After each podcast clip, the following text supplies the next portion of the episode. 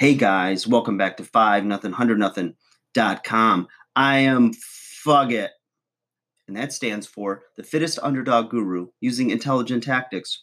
And today, guys, I want to um, examine a saying and break it down a little bit and um, put my own little spin on things. But um, the saying is one man's trash is another man's treasure. Now, I've recently been um, doing some buying and selling on um, OfferUp, Letgo, things like that. And if you guys know anything about guitars, there was a guitar that was selling. It was a, a Gibson Les Paul. Now, this is a very expensive, very nice guitar. Okay. And I saw it listed because I listed a guitar myself. And, you know, a, a Les Paul can go for, you know, thousands of dollars and this was a very nice Les Paul. And they were asking $60. Okay.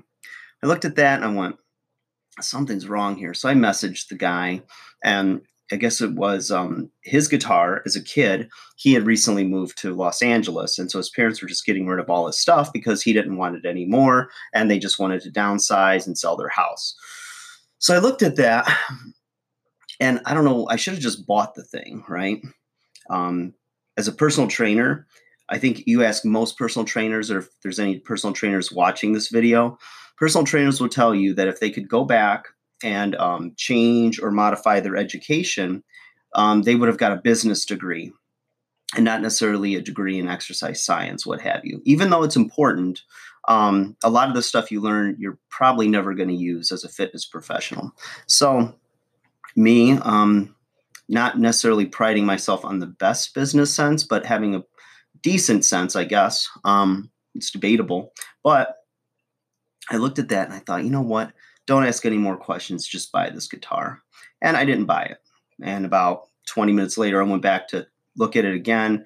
And I thought, God, I could flip this guitar and probably make 500 to maybe two grand on it. It was really nice. The guy kept it in great shape. And I thought about it. I'm like, to this, to these two parents of this guy, this was trash, and it was a beauty. I'm like, damn. Oh well. So one man's trash or one family's trash was is definitely a treasure to somebody else. Maybe that person flipped it. Maybe they're a guitar collector. Who knows? Maybe it was an answered prayer. Anyways, I have a friend who's in a relationship, and this person is like, you know, top shelf amazing person, high quality, treats the person they're with like gold. And the person they're with is definitely, I wouldn't say bottom of the barrel, but the person lacks integrity, character, what have you.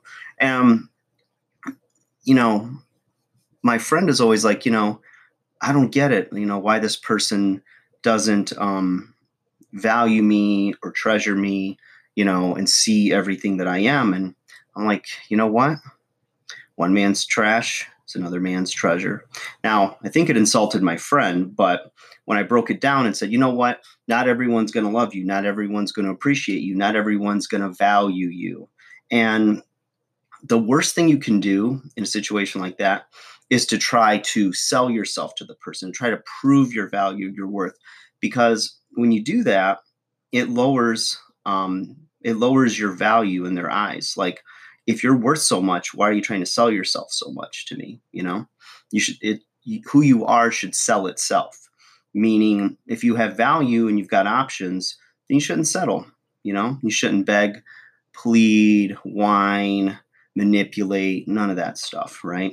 So if a person sees you in a certain light, or you know, you realize that you're not making them happy and you're having to jump through hoops, move on, you know, find some other options, meet some other people.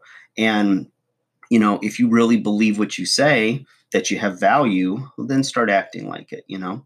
And um, it's hard to watch that, but I think a lot of us, you know, we've all been in situations or relationships where if we were to look outside of ourselves and give our self advice, you know, like if we were in, if our friend was us and was asking us, we immediately know like we're very logical then and we're not so emotional about it because we're not emotionally invested in that, that other person but i just you know said the easy answer but it doesn't mean it changes the situation or makes that other person um, make their decision. Doesn't make it any easier for them. And usually people won't take your advice. I know because I'm a stubborn mule and I have a real hard time taking people's advice. I might take it eventually, but um, in the short term, I'll process it first before I make decisions for myself.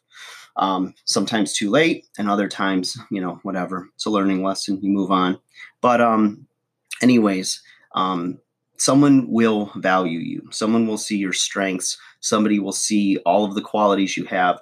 Your job is to showcase it in your actions, your conduct, walk the walk, talk the talk.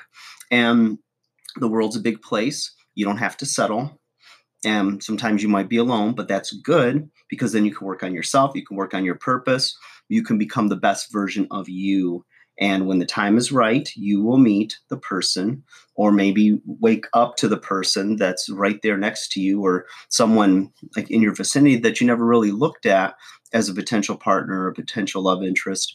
And it will click then. So, anyways, you guys, just thought I'd ramble on a little bit about that. Could say a lot more, but I'll keep it short and sweet, like me, like my undersized underdogs. Like, share, subscribe, you guys. Thank you for watching. Take care, and I will talk to you again soon. Oh, I got to smile more.